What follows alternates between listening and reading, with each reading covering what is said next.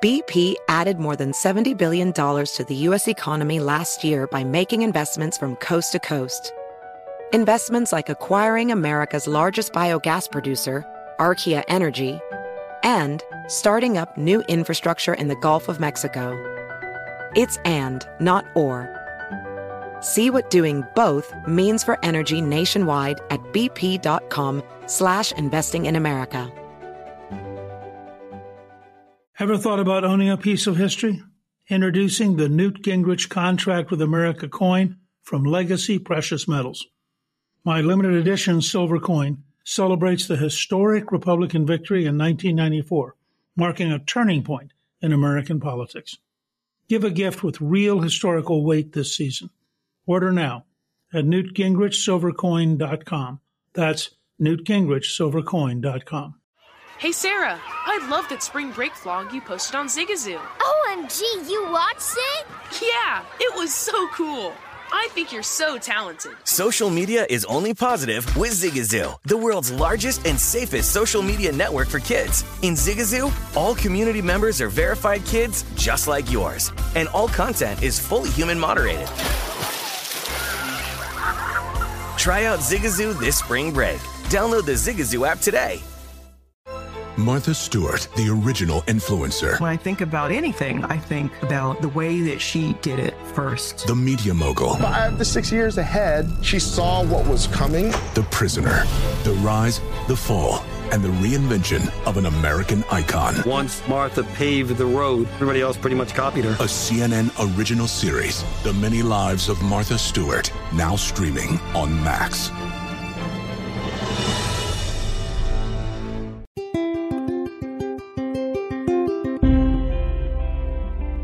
On this episode of Newt's World, Ukraine's most popular comedic actor was an unlikely president of his country. And now, even more improbably, Vladimir Zelensky has become the world's most celebrated statesman. Who is he? How did he become the international hero of our time? There's a new book, Zelensky, the unlikely Ukrainian hero who defied Putin and united the world which offers a compelling account of this fascinating leader. No one has been more surprised by Zelensky's power to inspire and mobilize Ukraine and the world than Vladimir Putin. So we have here to talk about the Zelensky, Putin, and the entire pattern that we can expect. Somebody who's really an expert on both sides of that, because she's written a great book, Putin's Playbook Russia's Secret Plan to Defeat America.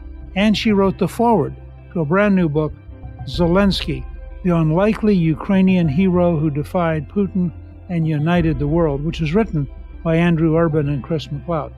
But Rebekah Koffler has a terrific background. She's a Russian born U.S. intelligence expert.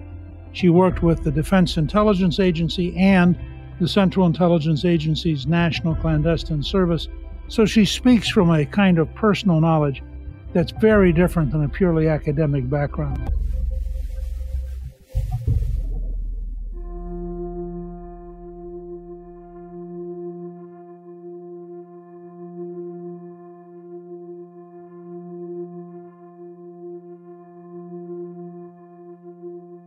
First of all, I just want to say, Rebekah, welcome back to Newt's World. Thank you for joining me. Thank you very much, Mr. Speaker. I'm so delighted to be here with you and your audience today. We last spoke in December, and I want to remind all of our listeners if they haven't heard that particular podcast where we talked about your book, Putin's Playbook, it's really worth them going back and listening to that because it creates a great background in which to think about the current Russia Ukraine situation it just strikes me that you have a very unique view on all of this. And so I want to ask you a broad general question. First of all, are you surprised by the relative effectiveness of the Ukrainians in not allowing the Russians to get into Kiev in three days, as apparently both the American chairman of the Joint Chiefs and Putin thought would happen? I'm very surprised, Mr. Speaker. Putin clearly has miscalculated both the Russian military's tactical competence as well as the Ukrainian military's tactical brilliance, if you will. It's not without the US help. And also, Putin miscalculated just the ferocious spirit of Zelensky as the leader and his ability to galvanize his people to fight against Russia. You know, I think to put this in context, and I have to confess that the Russians have performed much less competently than I thought they would. But just to give people a sense of context, in evaluating the 142 countries that have serious armed forces capable of battle, Russia ranked number two. Ukraine ranked number 34. Ukraine's annual military spending is put at about $5.4 billion in American money, about 3% of their gross domestic product. Russia's is put at $61.7 billion of their larger economy, about 4.3% of their economy. So you have two establishments, one spending 62 billion a year, the other spending about 5 billion a year. Ukraine's active military personnel was estimated at 255,000. Russia's was at a million one hundred and fifty-four thousand. So basically more than four times the size of the Ukraine. Russia had 2,750 tanks that were ready with another 18,000 in storage. Ukraine had about 1,150 tanks, so a little better than a two to one advantage for the Russians. The Russians had about 400 combat helicopters. Ukraine had 139, so about a three to one advantage. When you just look at the quantitative size of this, Rebekah, I mean, don't you suspect that our intelligence service and virtually every intelligence service had a sense that by just sheer mass, the Russians would win pretty dramatically? Yes, absolutely. All Western intelligence services, most intelligence services, were surprised. We miscalculated too. But the truth is, Mr. Speaker, weaponry and technology do not win wars. And we've learned that in Afghanistan. After 20 years, $2.2 trillion, and 6,000 lives lost, we still had to withdraw. And we have superior military capability. We have the best warfighting force in military history, right? And so the Russians, obviously by invading Ukraine, its brother Slavic nation, I think Putin completely underestimated how the brother on brother Slav, you know, you have to be a butcher to commit atrocities that he's committing. And this is why he invited the Wagner Group and the Kadyrovtsi to do the job. You know, after Putin's behavior in Chechnya the destruction of Grozny in the late 90s, and then the behavior they've had in Syria. Are you surprised by how ruthless they've been, or does this sort of fit what you thought they were capable of? So I definitely thought that they are capable of, and in fact, targeting civilians, maternity hospitals, women, children, is part of Putin's military strategy, which is completely unconscionable. But this is how the Russians fight. The objective basically is to dislodge the opponent psychologically and to put the pressure on Zelensky to abandon the fight in order to stop the suffering. But Zelensky has not really budged. It looks like he has decided that he would rather have his country wiped off the map by the madman Putin Putin then give an inch. He just stated that he's not trading territory and he's not trading people. So currently, the positions of Russia and Ukraine are irreconcilable. And these two have personal animosity. So they're strong, stubborn, with an element of narcissism. So neither one of them wants to give up this fight. In that context, I did have a feeling about two weeks ago watching him that Zelensky had been kind of worn down by just the sheer brutality of what he was seeing happen to the Ukrainian people. And there was a brief period where he was almost begging for a negotiation. And then I think he must have reached a conclusion that it just isn't going to happen. There was no reasonable possibility of an agreement with Russia that would have Ukraine survive. But it must be excruciating to be the leader of a country and not be able to protect your people and see the kind of mass killings and also this almost virtual slavery of taking several hundred thousand Ukrainians into Russia in a way that we really haven't seen since the late 1940s. I just read a note by somebody who said their entire family had been taken. They didn't know where they were. They'd been shipped into Siberia and they were totally out of touch with them. This is a level of abducting human beings that, at least in the European part of the world, we haven't seen since World War II. Don't you think that's so clearly grotesque that even Putin's advisors must realize how much the world is going to be appalled and ultimately reject the Russian model? Yes, my heart goes out to Ukrainians, to Zelensky, his family. He's been hunted by Putin's hit squad, the Wagner Group, the Kadyrovtsi. Putin wants to have him assassinated.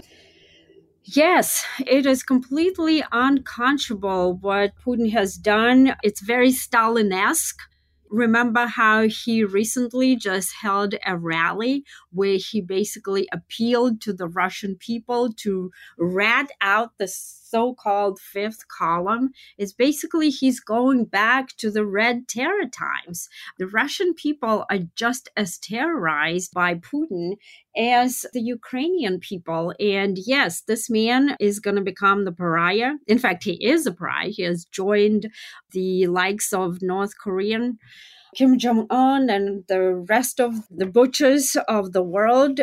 Russia is entering a completely different stage where in the international relations sphere where it's going to be isolated it's under sanctions. The economy is going to be devastated. So it's a mess. The thing that concerns me the most, Mr. Speaker, is the impact of what's going on on our country, because that is also not to be underestimated.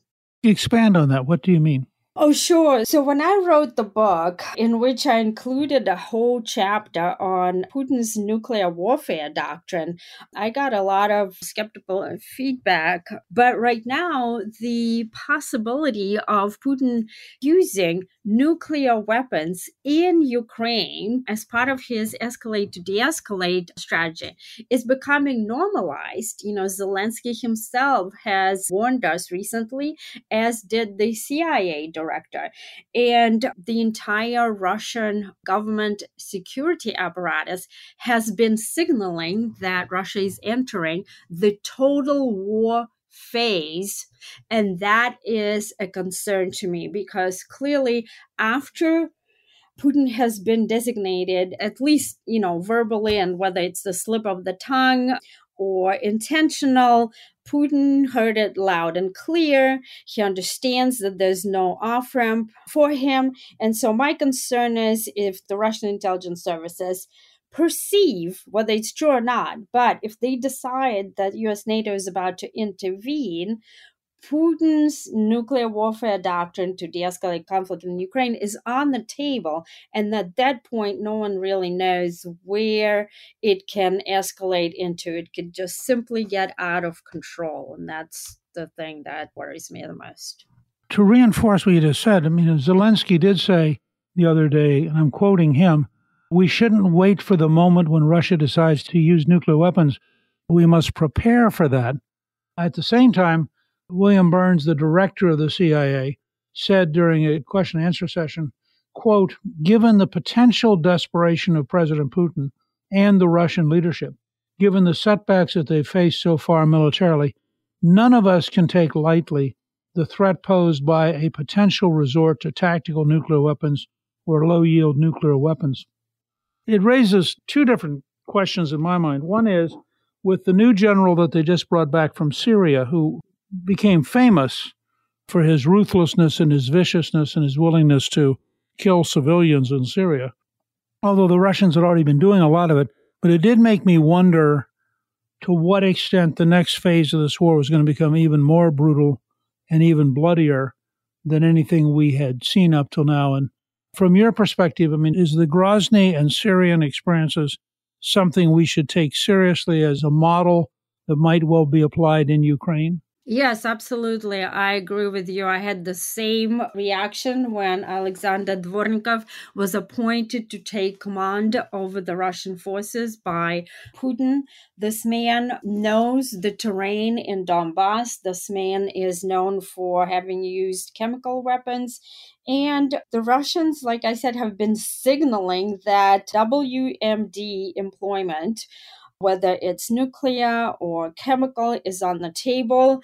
They have it in their doctrine, not just nuclear, but chemical weapons use. Of course, they're trying to obfuscate this as defensive, right? But yes, they do have such capability. And in fact, my analysis is that Russia has already used chemical warfare in Ukraine in an asymmetric way. No, they did not use chemical weapons, but by striking that chemical plant in Sumy and creating an ammonia leak, this amounts, in my view, to chemical warfare.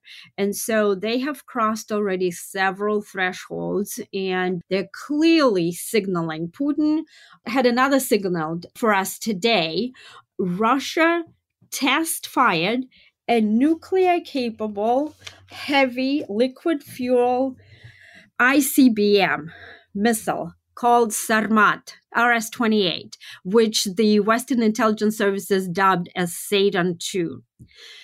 This is a great significance, sir, because this specific missile system is very versatile. It has about 10 to 15 various types of warheads, and also it's reportedly capable of penetrating US missile defenses. So Putin is signaling, yes, of course, they are concerned about using nuclear weapons in Ukraine. They're concerned about our reactions.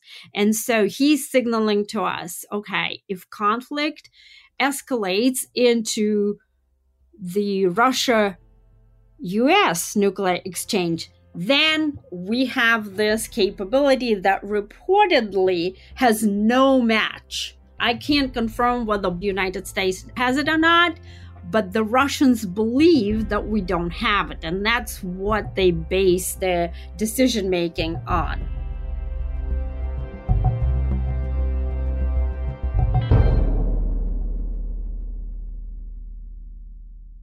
Zigazoo has made me zigzag. What I mean by that is, I swore I would never let my kids on social media, but now I'm setting them loose on Zigazoo. Before I found Zigazoo, I believed all social media was inappropriate for kids. But I feel great about my kids being on Zigazoo. Videos are moderated by actual people before being added to the feed. Zigazoo is a space for kids to post videos they've created and to share them with other kids just like them. And since there are no comments or messaging, you don't have to worry about mean comments on your kids' videos. And you need parental consent before joining Zigazoo. Bottom line, it's a space that prioritizes data safety for kids. Oh, but don't take my word for it. Zigazoo is KidSafe COPPA certified. So, weigh everything Zigazoo has to offer. Maybe you'll zigzag too. Zigazoo, a social network for kids. Download the Zigazoo app today.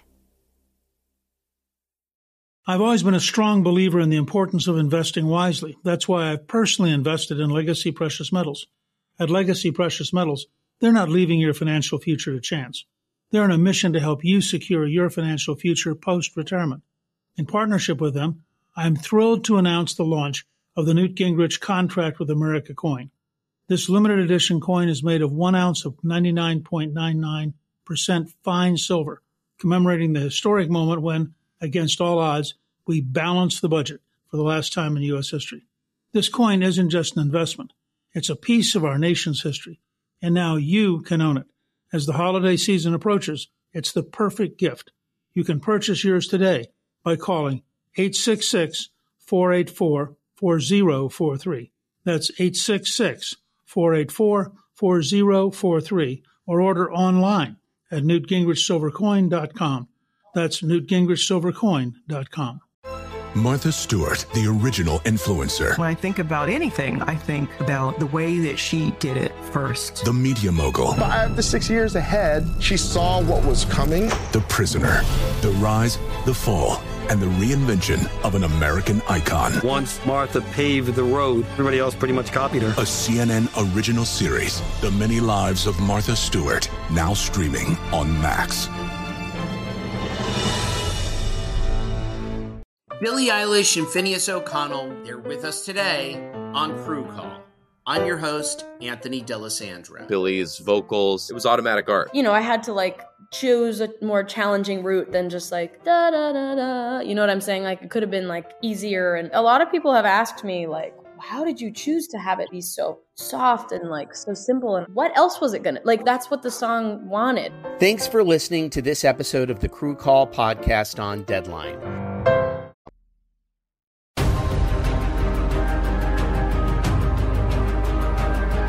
At one level, part of what's terrifying about all that is you don't need really sophisticated rockets if you can simply deliver hydrogen bombs over cities. And as city killing systems, we and the Russians and the Chinese are all capable of dramatically changing the course of civilization in about 30 minutes.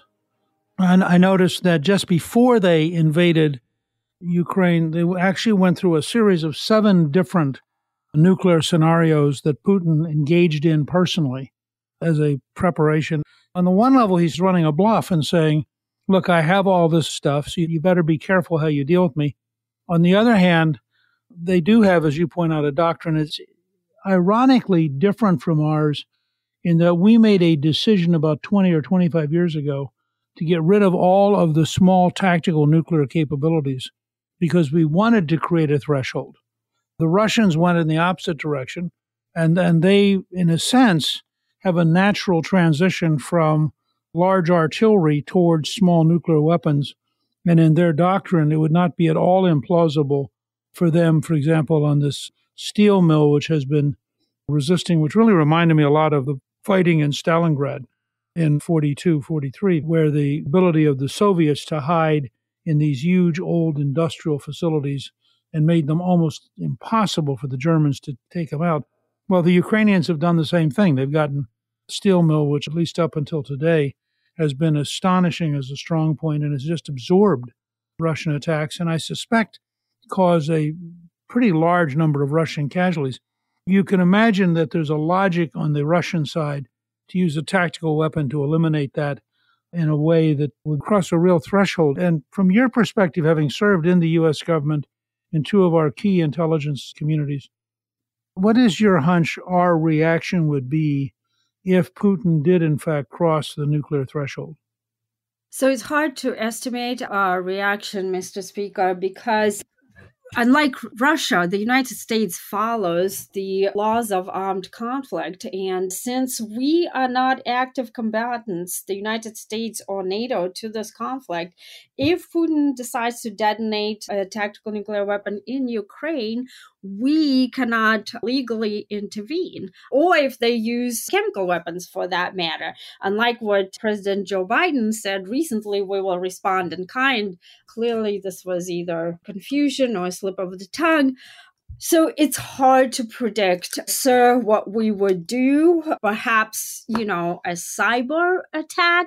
But again, we are much more dependent on our cyber capabilities and IT and technology than the Russians are. And the Russians have formidable cyber capability. And we've seen them recently with the ransomware attacks on JBS, meat processing plants, the Colonial Pipeline. My concern is that we don't have a plan, okay? And it's very obvious, sir, that our community, despite having unambiguous intelligence, what Putin's plans were, at least for the past 10 years and possibly even 20, he never made it secret, we never developed a deterrent strategy. The one that we had during the former President Ronald Reagan times. The community never developed any kind of viable plan to out escalate Putin, and we're constantly in the responsive mode instead of preemptive mode. And we put all of our eggs in the sanctions basket that Joe Biden himself admitted we're never even going to deter Putin. It's a mess. We need to get back on track with our own blue capability and blue strategy. It's fairly horrifying if you think about it. You know, one of the side notes, I just have to comment and get your reaction. Zelensky, who had created a television show about a comedian who was a reformer who ended up as president of the country and then ended up running for president of the country during a period when the previous president was pretty widely considered remarkably corrupt, even by Ukrainian standards. And then he won that election by a huge margin. But he had sort of declined for a period there, was down to about 31% approval back in December. But within two weeks of the Russian invasion, he was up above 90% approval. And I couldn't help but think about that Zelensky's background and his ability to use communications media as a comedian has a parallel in Reagan. People often forget that Reagan had made two movies with chimpanzees, and that Reagan, in fact, had done a fair amount of light comedy as well as westerns and other kinds of movies. But both Zelensky and Reagan brought to the international competition an understanding of media that is astonishing. And people had spoken a long time about how much the Russians have invested in using media and in trying to wage media campaigns. But it seems to me that Zelensky has simply run circles around Putin, and that by any plausible standard, Zelensky has won the communications war up till now. Oh, I agree with you. So 100%. Zelensky has completely upstaged Putin in the information warfare department. He has been playing the social media like a maestro, you know, leading a concert on YouTube, Facebook, Instagram, Twitter, like a conductor basically directing his orchestra. Remember, that's how he won the presidency. He rejected traditional medium such as rallies, debates, what he did during his campaign, he was doing the same thing that he's doing now, putting out these tweets, putting out these videos. Remember when he is right now speaking to these various Western audiences, whether it's US Congress, British Parliament, you know, other big platforms, he puts translators to tears right? By his language, invoking emotions by videos. He mesmerized the entire Western world. And that is because, in my view, he's a highly trained performer. He knows how to read the audience. You know, you said President Ronald Reagan. I need to check out those movies. I've never watched them because, you know, I was born and raised in Russia, so I'm not familiar with those. I'm just looking forward, assuming they're still available. But yes, you nailed it there Zelensky is a master communicator, despite Putin priding himself and Russia in being like a human relations expert. And now Zelensky upstaged him 100%.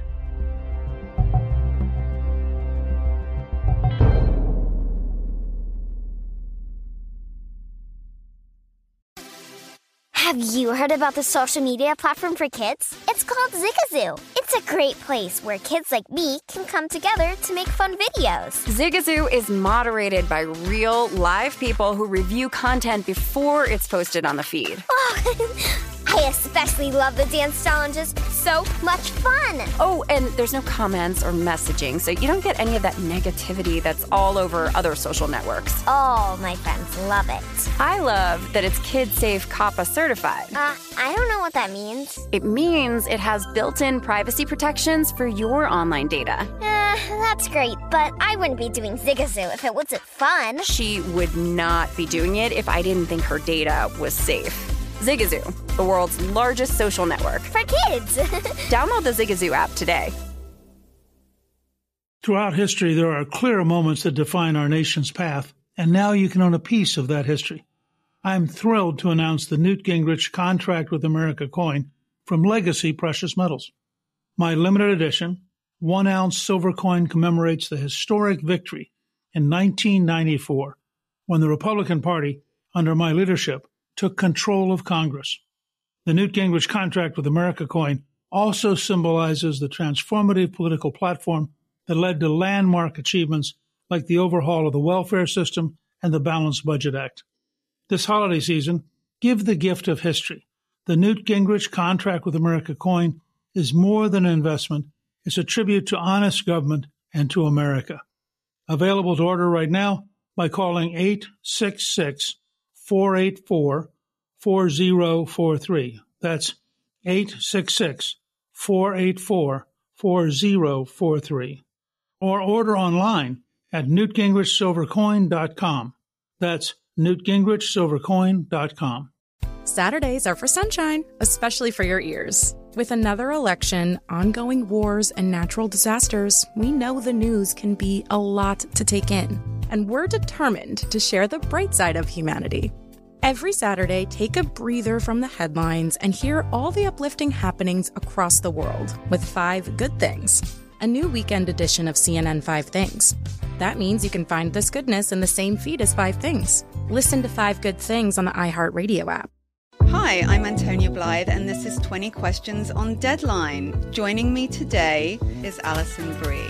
Welcome, Alison. We got second place in my seventh grade lip sync contest for one of the songs on that album. The one that was like, You've already won me over. Oh, that's a good one. Yeah. It's a very of all slow. The, of all the options. In spite of me. Like, what did we do? It's so slow. Don't forget to listen to 20 Questions on Deadline. Thank you again, Alison. Thank you.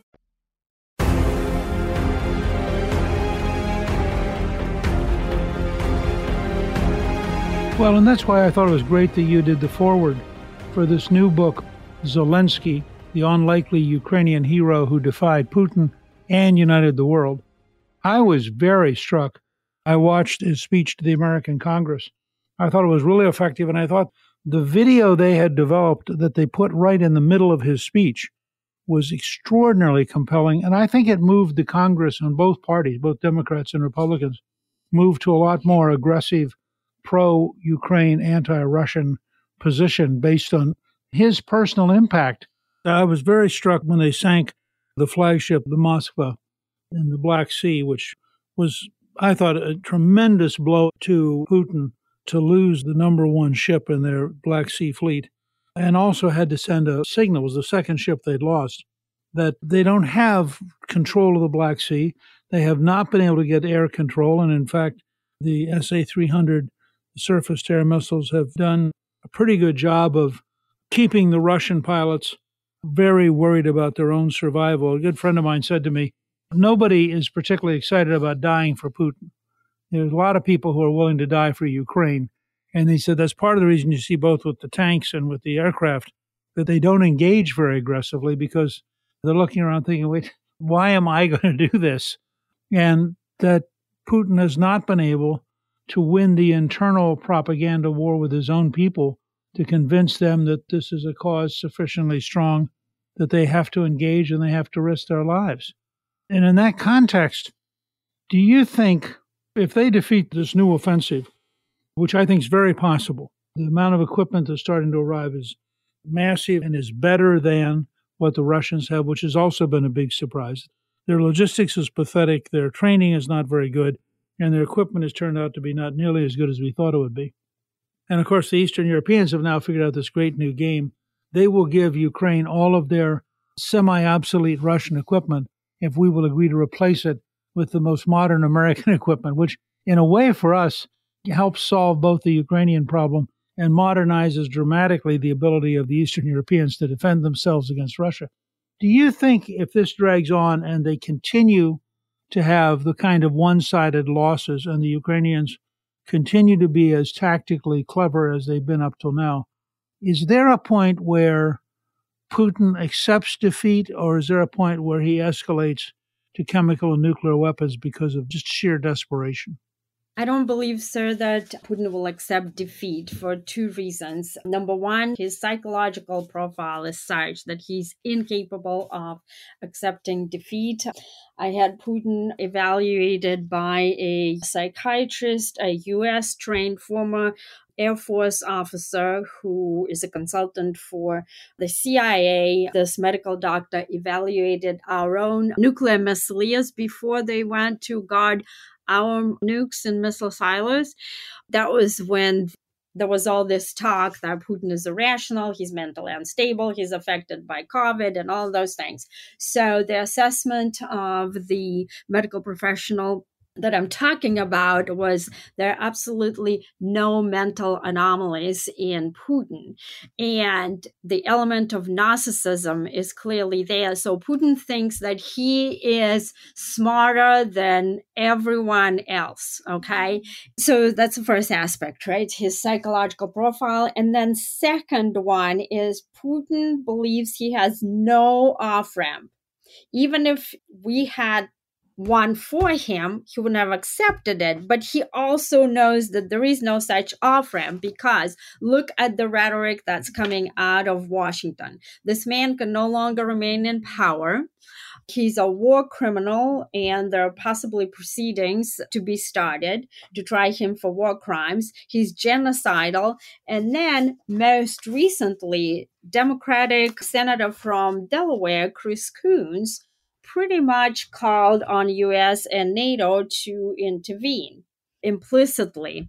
So, no, a defeat is not acceptable. What Putin will likely do, in my intelligence assessment, is the following he will turn it into a grinding, protracted conflict because as long as we provide support, just as you pointed out, Ukrainians will not be defeated. And especially with the 800 million dollar military assistance that Joe Biden recently authorized, they are in good shape, Ukrainians.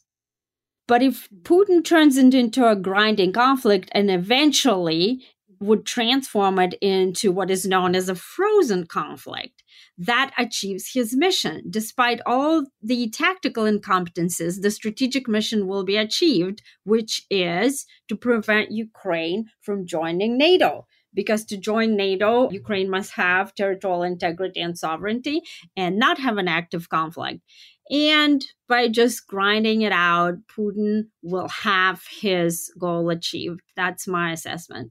So you would expect this war to go on for a good while? For a very good while. And do you think that the Russian elites are either willing to tolerate it or are helpless in the context of Putin's security systems? I think it's both. The Russian state, the Russian culture is known for something called vertical, the power vertical. Putin is the man. He got elected four times.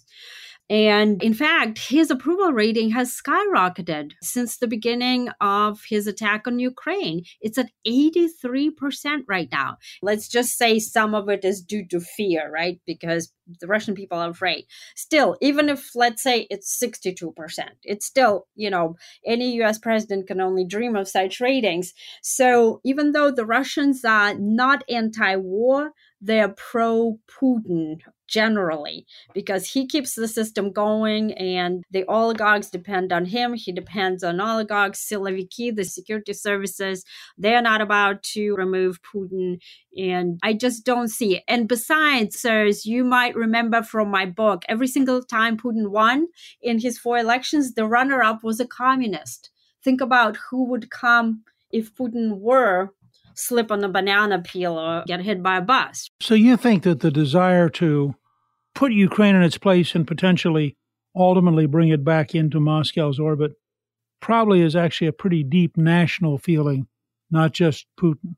I actually do. I know the Russians don't want the annihilation of Brother Slav Ukraine, right? But most Russians believe Ukraine is part of Russia, and at least the part that is called Novorossiya, the new Russia, the Donbass area, the Crimea. As someone who was actually born and raised there, cognitively, I myself can't wrap up my brain around Ukraine being separate from Russia. Yes, I understand intellectually you have to follow the international law. It's a new world now, and Ukraine is an independent country. But I'm like, how's that even possible? And that's how Russians think. It's a visceral level there.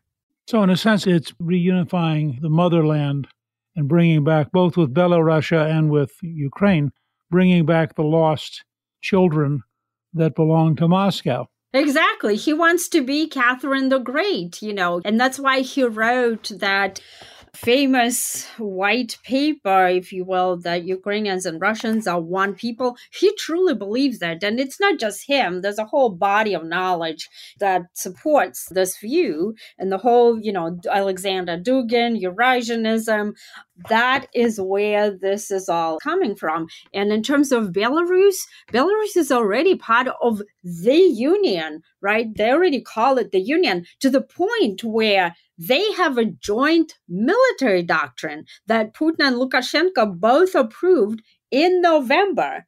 And so Belarus adjusted its constitution to allow for the hosting of Russian nuclear forces on its territory.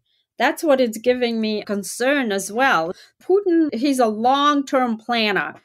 And this is why I don't think he's just going to accept defeat because everything is wrapped up in this.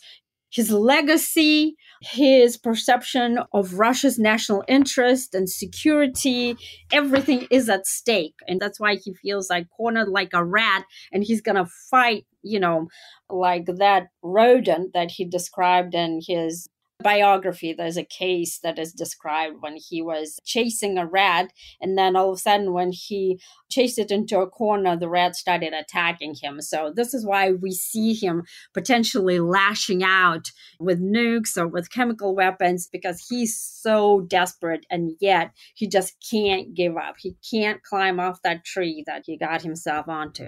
I want to thank you both for having written the foreword for Zelensky the unlikely Ukrainian hero who defied Putin and united the world, and for your book, Putin's Playbook Russia's Secret Plan to Defeat America, which is certainly even more relevant now than was when we did the podcast about it back in December. So I thank you so much for sharing your knowledge, your expertise, and your insights. And I think in this particular time, this is really helpful for you to come and share with us. Thank you very much, Mr speaker. I am very grateful to you for having me on your podcast and hope we'll talk again soon. Thank you to my guest, Rebekah Koffler. You get a link to the new book, Zelensky, the unlikely Ukrainian hero who defied Putin and united the world. And you also get a link to the great podcast we did back in December with Rebekah about her book, Putin's Playbook Russia's Secret Plan to Defeat America, both on our show page at newtsworld.com. Newt's World is produced by Gingrich 360 and iHeartMedia. Our executive producer is Garnsey Sloan. Our producer is Rebecca Howell, and our researcher is Rachel Peterson. The artwork for the show was created by Steve Penley. Special thanks to the team at Gingrich 360. If you've been enjoying Newt's World, I hope you'll go to Apple Podcast and both rate us with five stars and give us a review so others can learn what it's all about. Right now, listeners of Newt's World can sign up for my three free weekly columns at gingrich360.com slash newsletter. I'm Newt Gingrich. This is Newt's World.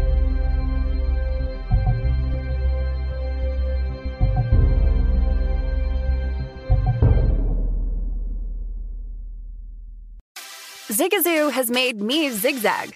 What I mean by that is, I swore I would never let my kids on social media, but now I'm setting them loose on Zigazoo. Zigazoo is a space for kids to post videos they've created and to share them with other kids just like them.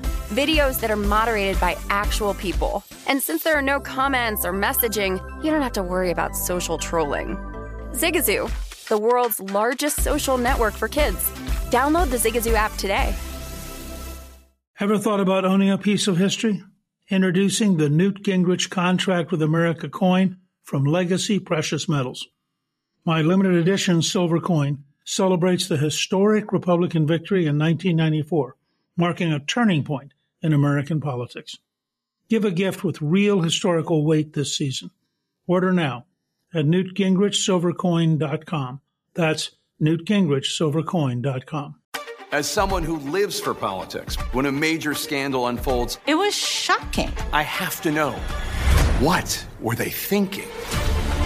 Backroom deals, huge amounts of money, CIA secrets, sets off a firestorm in Washington, affairs. No way this guy's got a mistress. Corruption. I knew I was a dead man. Warning it's even messier than you thought.